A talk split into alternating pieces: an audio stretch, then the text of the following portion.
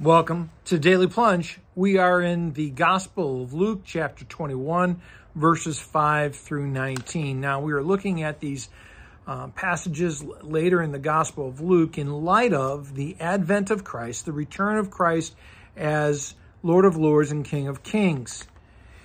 He is talking about the end times with his disciples, and it begins with the disciples talking about how beautiful the temple is, all the wonderful, beautiful cut stones and all the um, all the ornaments of the temple. And what Jesus says is, watch out, don't be deceived. You know, all the things of this earth that we think are so wonderful, they're not going to stand if they're not in line with God's kingdom. That in fact, everything of this world, every aspect of this, this world, the governments, the businesses, the um, schools, hospitals, you know, churches, families, everything will be upended by the return of Christ.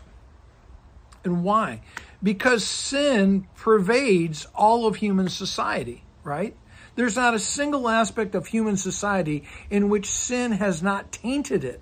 And so all of all the things and all the building blocks that we think our society are built upon will be overturned. And so he goes on.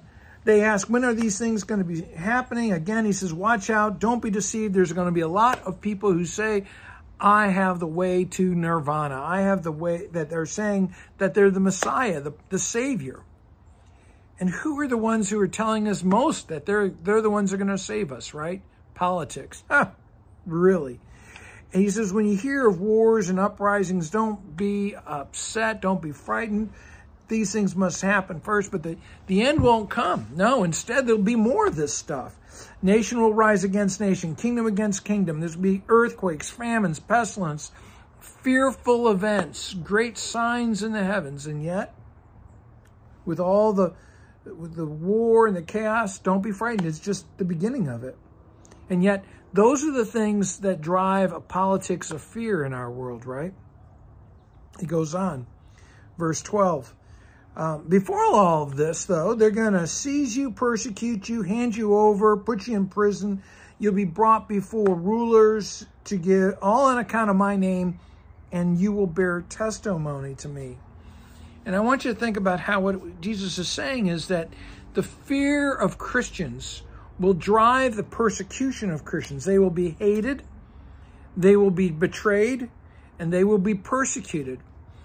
And as Jesus says this, you need to understand what he's saying is, is that Christians must follow in the path of the cross so that we can bear witness to Christ just as he bore witness to the Father in the cross. He says they're coming for you.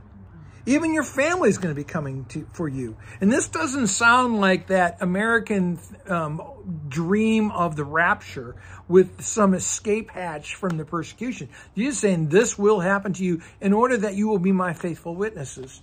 And I, I think for us, the challenge to ask ourselves as we think about the second coming of Christ is, are we afraid to be witnesses to Jesus?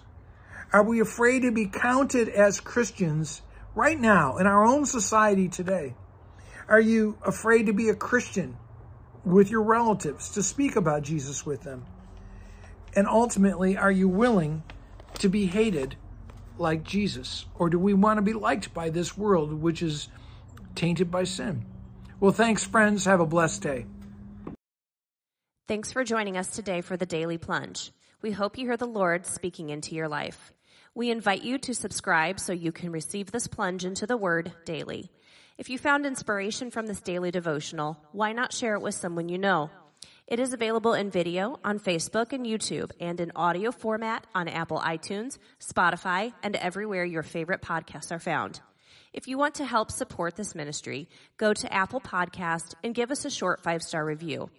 Finally, we invite you to join us for worship on Sunday mornings at St. John's Lutheran outside Fort Wayne, Indiana. Check out our website at sjlt.org. May the Lord bless you this day.